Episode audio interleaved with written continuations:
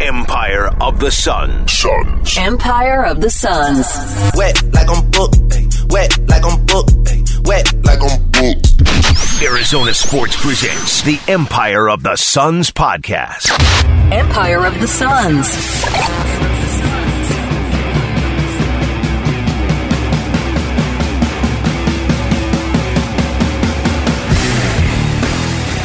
Hello there, and welcome to the Empire of the Suns podcast. My name is Kellen Olson, live from a hotel room in Milwaukee, Wisconsin, joined as always by Kevin Zimmerman, live from his place of residency in Phoenix, Arizona. Hello, Kevin.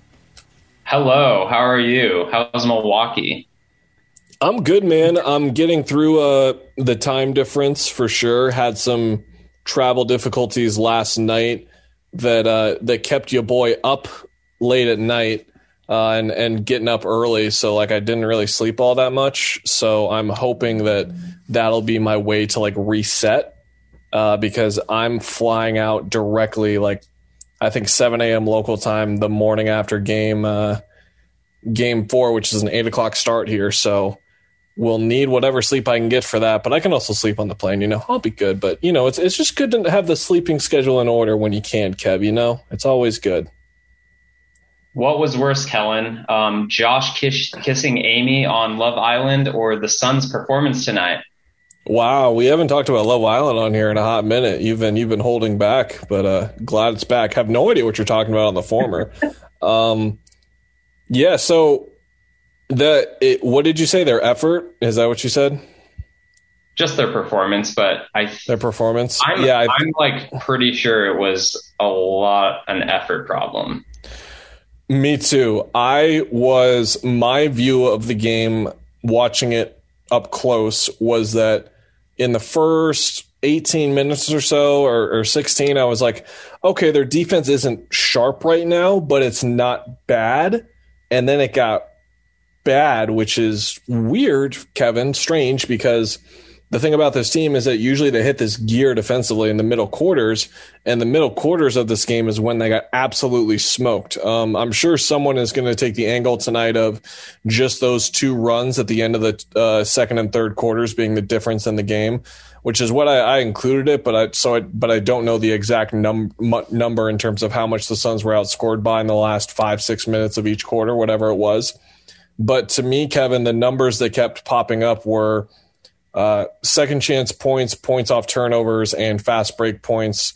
At the half, the Bucks, if you combine those three together, were up twenty nine to two, which I just saw with SportsCenter on the background right now. I didn't know this that they played a clip of Monty Williams at halftime that just he was telling the guys they're just outworking us right now. It's not really that cut. It's not really that all uh, complex. They're just outworking us. And I, I wrote this like I know you can look at Booker shooting performance. You can look at DeAndre not getting a shot attempt or only one shot attempt in the last like nine minutes of the second quarter after they got the ball so often. But it's one of those things, Kevin, where you've watched so many basketball games and basketball games at this level. You see the way Chris and DeAndre are rolling and the way it feels like the offense is cooking. Then you look at the scoreboard and see that they're only up three. You're like, okay, something is going very wrong inside this game that isn't as apparent right now. And for me, once I looked at those three categories, I was like, oh no, you could like this needs to change immediately or they cannot win this game. And it, it, it didn't, Kevin. They just couldn't figure it out. Yeah, I think, man, I think I tweeted sometime at the end of the first or early second, like, this isn't like the game three of the Lakers of the Clippers series. And then that was just jinxing and wrong. Um, they just kind of fell off a cliff and that's kind of unlike what they've done. Like they've had bad games and you can kind of tell they're off and they hang in and hang in and then just go south. But this one it went south in a hurry and i think to me even in that third quarter there were just blown defensive possessions where like Mikal was dying on every screen. Chris paul was just getting attacked. Um, Book would play good defense and then he would just not, not box out Giannis, like just not even try. And so I, I don't know. It was just one of those where you want to throw it away, but also obviously you can't because it's the NBA finals and you're playing a guy who just put up a second 40 point game. And he really did change the kind of momentum in that second quarter, really. I mean, I, I can say it's the Suns' effort, but he really put it down and just took over again. And I, I think if you're the Suns, you can feel good in saying, okay, we just we just have to come back together. Book got his rest in the fourth or whatever that was, and we play for another day. But Giannis is rolling right now, and you know, Jrue Holiday got a little confidence late in that game. Khris Middleton didn't play terribly, so it's kind of a little worrying from the just you gave them confidence, you let them back in the series. I didn't think it was going to be a sweep. I didn't. I don't know if it'll be five games even, but just giving them that confidence where you know you have an injury or more foul trouble in another game, and suddenly you're in trouble. Yeah, the timing of it is is really spot on, Kevin, with with that point in terms of just with the way Middleton and Holiday, I was surprised looking at their shooting numbers over the first two games that they were shooting 40% combined. It felt like 4%, honestly, with the way that they were just so out of rhythm and just so out of place in the offense, it felt like in the first two games. And the two of them just looked cool as could be, just really relaxed, finding the right shots from what I could see. And I'll be curious rewatching the game back, seeing it from those angles. If if I agree with that sentiment tomorrow, which I which I think I will for the most part, but what's going to stand out for me on that too is eh, I think everything that you're talking about, Kevin, just kind of goes back to this is a very flushable crap sandwich kind of game. But just having one of those in the NBA finals is is brutal sometimes and, and can really look if I, I don't want to start being this person and being negative, but saying if the Suns go on to lose this series, this is the game you're going to look at in terms of like they just not necessarily that they gave this one away, Kevin, but the things that they weren't doing that you talked about in terms of um, going over screens, boxing out, all that kind of stuff. Losing a game primarily because of that stuff is is how you can easily like lose lose a series in, in the playoffs in general. Is is just giving one of those games away. And the important part inside of that, Kevin, was that Milwaukee's big three all played really well Middleton and Holiday found a rhythm. Giannis again looked unstoppable. So now their big three together is all rolling, and, and it and a lot of it just came via again the, the effort stuff, and not necessarily in, in terms of just effort, but effort and execution is the way that I would phrase it. I think. Yeah, and you know it's it's just weird that effort is a is a problem right now. I guess um, because you could also go and look at DA's foul trouble and look at like James Jones's 15th and 16th most important decisions this season and say he didn't get a backup center. He drafted Jalen Smith and didn't draft someone who's usable right now. And that those two things related or not kind of mattered in the NBA finals. Like when you look at it, you have no center. Um, Dario goes down, you have no center still. Um, so I'm not saying that like we should just jump on James Jones for that, but I'm saying like that's what we could be pointing the thing at if it wasn't for effort and execution. Um, and, and, those things again are are things you think you should show up in the finals. That should show up in the finals. So I, I don't know where to take that game. Um, I, I think there were a lot of positives as far as you know. Da was really rolling until he got into foul trouble. Um, he honestly could have been on a 30 20 game, how good he was playing. And Giannis just um, decided he's going to not let that happen by getting him in foul trouble and, you know, give the Bucks credit for all that. They played really well today. Um, Bobby Portis, I think, was a huge, huge piece for them, just taking advantage of their small lineups, just killing the boards offensively too. He was a plus 19. So there are a lot of little things, but just man, the the Dario thing, I, I think Dario would have been really important on this night. Will you be surprised to hear me say that the second biggest responses from the crowd were to Bobby Portis outside of Giannis? Yeah, I kind of like got that. I didn't.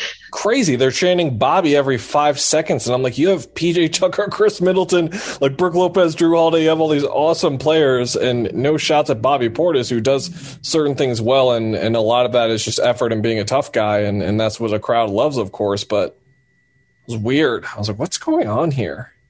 I get it. I get his big eyes, like just going to fight everyone, like energy. I kind of get it from like their point of view. Yeah. Yeah, I, um, I didn't know that was a thing. Uh, me neither. I was I was very surprised. I was looking around like, what's going on here? Um, but yeah, Kevin, to that point, the Suns shoot forty eight point two percent from the field. The Bucks shoot forty seven point eight percent, and this game just wasn't close in the end.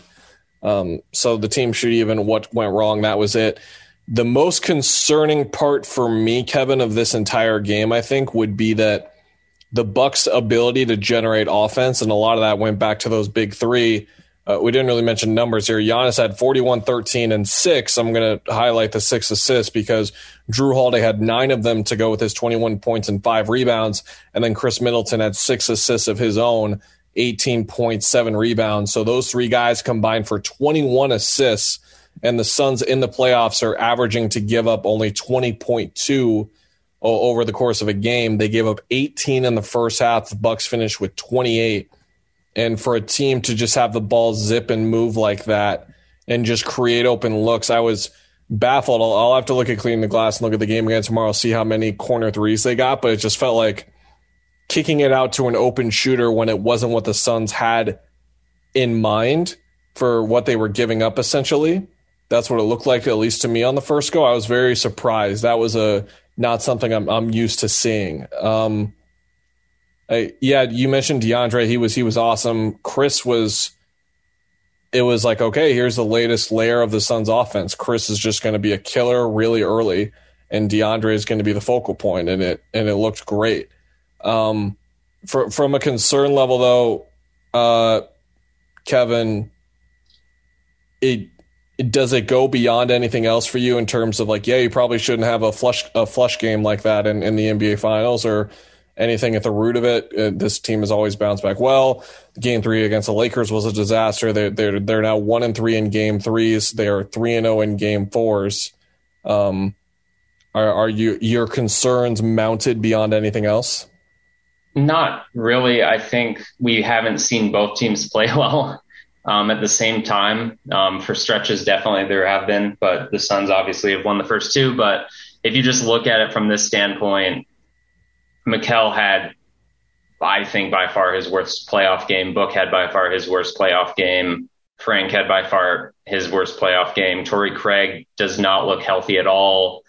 Um, Cam Payne uh, arguably probably had his worst playoff game he had seven and four, I guess. So bad shooting night. Um, so I, I, think there's just, if we all say every player plays well on both teams, like I think it'll be really even and a good series. And we just haven't had that. And I know that basketball doesn't work like that necessarily, but um, we've had some really hard extremes, both with Middleton and Holiday and today with Book and um, even CP in that second half, I thought was not good and, and obviously Da just not playing is changed the whole game. Um, we we should mention Cam Johnson again had an awesome game. Um, dunk aside, like he he was just everywhere. He was trying on the boards.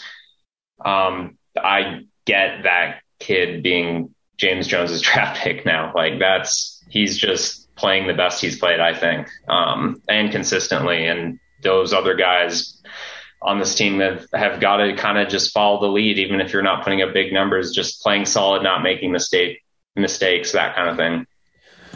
I, I don't know if this is part of my brain being extremely compromised by the decade we watched prior to this, Kevin. So uh, bear with me in terms of the point I'm trying to make here. So I can't tell if it's the if it's the most difficult or most simple way to watch a young player when you watch them have flashes, quote unquote. And we like to use the word flashes with a young player because it shows they are capable of doing this thing. But what comes next, of course, is them consistently doing it. And that flashes can get tricky, of course, because you don't want to give, uh, like, you don't want that to, like, really factor into a player's value when you're going off of just flashes. Like, you need to see things consistently happen.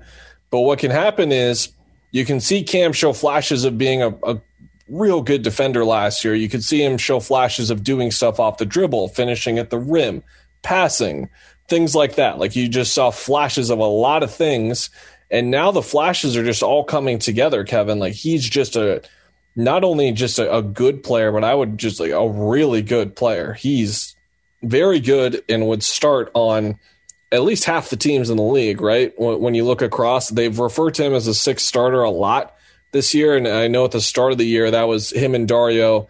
That's the way they were looking at their depth, saying we have two guys who would easily start on a lot of other teams. Uh, Dario, obviously, you feel differently about that now, but Cam, you feel even stronger about it um, right now. And in that game, it was just a little bit of everything, right? He was he was very good and is is just a really important part of this team and such a luxury because, as you mentioned, Mikal, I think undoubtedly that was his worst playoff game just from a confidence standpoint that was back to some of the stuff we've seen from him in his first three seasons where he's tentative offensively. That was why Monty wasn't playing him that much at the start of last season. But for him to just be able to like look at another really good young wing on his bench and be like, all right, you're just going to play 10, 15 more minutes tonight is is something. It, it's crazy that they have him and he's going to have a lot. He's going to have a couple more moments in the series for sure. Yeah, like I said, his his coming out party lately unfortunately for Mikal, might make the Suns a little apprehensive and be like, okay, we're going to wait this out and see, um, instead of just being like, here's all the money, you know? Um, I, I think that matters. And yeah, I mean, he's been so solid. I know he's a completely different player than Mikal. Um, value wise, obviously is not guarding the most important guy every night, but when money comes into it, those things are in the back of your mind if you're a GM, I'm sure. And I'm, uh, you know, you would hope that you have the tough decision where Mikal's going to bounce back because obviously he's coming off his best game, um, which is crazy that he had the best and the worst. So I, I think that's kind of the story of this game too. Is just bad games for a lot of people, and you you just hope that you took the rest and you do something with it. So let's let's take out the automatic um, entry here in terms of previewing Game Four and looking ahead and saying because there's a laundry list of items here in terms of what the reasons the Suns lost and what was concerning and all that kind of stuff, yada, yada. Um, let's just take out the 50 50 ball as part of it because that's obvious, like the effort part of that for sure. Um, but you can say defense still and, and things like that. I, want, I just want to ask you what is the number one thing that has to change from this game going into game four? You've got book struggles as well. You mentioned Chris being targeted defensively which I'll I'll have to see uh, watching it through again tomorrow. What comes to mind for you is the thing that has to change for them on Wednesday. I think is when Game Four is. Yeah, Wednesday. Yeah, um, I, I think defense it's an effort problem, and I think that can be corrected without any big scheme things. I think you know Da being not Da being on the court is going to help stop Giannis a little better, but honestly, like man, the offense was a mess, even though they shot decently. But I, I think the offense was a mess from a Chris Paul was walking it up partially because they were putting pressure on him. But he talked about that like at the beginning of the series, I think, where it was just he, they wanted him to push the ball up faster. And there were plays where he wouldn't get off his first pass in the set until 12 seconds were left. And that's just not going to do it. Um, that's old school basketball that I, I know he's been successful, but it just doesn't work well. And this team plays better at a faster pace. And they just never got downhill and gotten those guys into foul trouble. Book never got downhill. Chris Paul kind of got downhill a few plays, but that was more just the Bucks are like fine with that. Um, so I think just playing aggressive offense, not being tentative, um, it wasn't just Mikal. It's it's attacking. It's drawing fouls, making the refs. There there was a period in that third quarter where it looked like they were foul hunting, and it was like, oh, that's good. They're they they know how to like kind of like just fight back when the things aren't going right. But it, it kind of just stopped right after Da got that fourth. Um, in the third quarter. So I, I just think being aggressive on offense, pushing the pace is my big thing. I agree. Um, uh, do you read anything into the free throw lines? By the way, I mean it's Giannis. Like he's going to have 17 free throws. It's. I didn't think any of the fouls were terrible, but most of them came because they were undersized or getting beat on the boards. Um, and that that's that's how you be aggressive. I, I don't think the refs were like Scott Foster had bad calls again, but I, I think when you look at the 20 point deficit, it's though all those fouls were aggressive. The Bucks earned those. They were driving into the lane and that kind of stuff. And I think Da. I, I don't know. I'd have to go back and look at his fouls, but I, I just think that's an aggressive thing. And the Suns were not aggressors in this one. No, they weren't. And, and, to for me to also kind of go the more cliche route and, and instead of like X's and O's, I'll, I'll just say poise in general. Uh, we we didn't mention this yet we, with outside of Bobby Portis' chance, of course, Kevin. That this crowd was a legitimate factor in this game. The crowd, the opposing crowd on the road, was not something the Suns really had to deal with that much. The Nuggets crowd is is a decent one, but they kind of knew the series was over. And with the way game three's game flow just kind of unfolded, there were only little brief moments in there where the crowd could get involved. And then obviously in game four, they knew the series was done. Uh, the Lakers didn't even have a, like, they had half their crowd in there for that series. And then the Clippers fans uh, showed up late, which is really, really um, not their fault because it's a 6 p.m. start in LA where traffic's awful. So, when they were getting in there though in like second third quarters they're making a decent amount of noise but nothing too crazy. And then even when the bucks like stands themselves in terms of seeing uh, fans in the stands i would say like maybe 40 to 50 percent of them were in their seats when the bucks came out for for layups and and those crowd most of them were walking around. But the crowd the noise that they made when the bucks came out for the layup lines and stuff was louder than anything i had heard on the road prior to that and to that point, to go back to poise, just Mikal playing that way, DeAndre's fourth foul, 90 seconds in, the stagnating offense, something you mentioned, that's probably my number one concern, X's and O's wise, because if they can't get going offensively like they did in the Clipper series for some extents or for some stretches, that's a really big problem for them uh, if they can't produce offensively. But to that point again, poise and all that kind of stuff, like getting lost in the crowd and a big another big run coming that's where you can like have a couple of bad offensive possessions in a row and start to just lose your rhythm as a whole, and then you lose the game there. Yeah. I, do yeah. you want to do you want to say anything else? Sorry, go ahead. no, I was going to agree with you, but yeah, it's.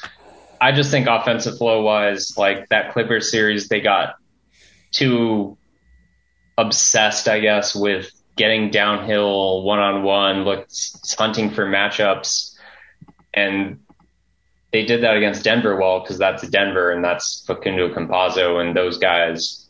Um, but you're not going to do that against the Bucks team. Um, you need to just. I think they need to go to that last. I think it was the closeout game against the Clippers where they just had Book coming off screens, just a lot of action where he's catching the ball on the move. And I think that's the offense they need to kind of go back toward. Hundred percent, yeah. Um, that's been the great. I don't want to say battle, and it hasn't been a humongous, um, humongous factor at all. But it's been a very interesting thing to watch. The okay, when is Monty going to call a set here? When is Chris just going to run what Chris thinks is best out there? That's always been a thing where most of the time Monty's letting Chris go, and hey, hey, Kevin, that works out pretty well because Chris Paul is a genius and he's an incredible basketball mind, an incredible basketball player. Yeah. But also, in inside of that, you can kind of lose flow, and that must be such a. It's immensely difficult what he does, knowing that, like that he runs most of the offense in that kind of way, and that's where again, like that must be so difficult and, and hunting mismatches when it works really well, but then going away from it when you realize it's not working too. You know what I mean? So I think that that balance and just the offensive rhythm is is a big thing uh, going forward for Game Four. All right, buddy. Uh, well, I'm gonna try and uh, put on put on Clone Wars, laugh at more dumb bots, and and get some sleep. Uh, two days off in between games, Kev. Boy, is it nice to take like a full day to like digest a game. You know, I'm really looking forward to it. Yeah, it it's gonna be a long stretch because we're gonna have to deal with injury stuff and eh, it's fun though. We'll we'll enjoy these games and these days, I guess. Um, because then you have to do the draft. By the way, Kellen, have you looked at the draft prospects for this year? I was talking to Gina Mizell and Cody Cunningham uh, from Suns.com about this. Whatever allotment of days we have, I think I'm literally going to just watch a prospect for the first time on like certain stretches and go from there. So whether that takes me a week or, or two days, I'm going to watch a prospect for the first time, and that's going to be my extent of watching them. I'm Yeah. going to watch watch highlights, read about them, and then watch a game or two of theirs, and then that's going to be it. I think that's all I'm going to do. I do. I know like 20 names. That's it. I, I know like three that are in the Suns range, and that's because they were in the draft last year at some point. So yeah, I know the kid from Illinois, the point guard. He's not bad. I like him. I don't know how to say his name though. I'm not going to try. What's your draft grade for the D backs? B plus, A minus. Oh, they lost Oh. worse than the Suns did yesterday. Remember back in the day when you knew your prep shortstops and now you're just slacking all the time, just not getting down your high school prospects in time for the MLB draft? That's sad, man. Hey, if the Suns work so draft, hard. if the Suns draft Ayo Sunmu, I'm all Oh, for it. you, the, the the name. That's his name. I knew that. I knew that. Totally did. All right, everyone. Have a good start to your week. We will be back midweek, and if you're over there freaking out, I meant to say this at the beginning, but holy crap, they've had a lot of game threes like this. Take it easy. It's it's completely okay. Take a breather. It's all going to be fine. Kellen promises. He's going to stop talking in third, first, second person, whatever he's going for here, and he's going to sign off the podcast now. Goodbye.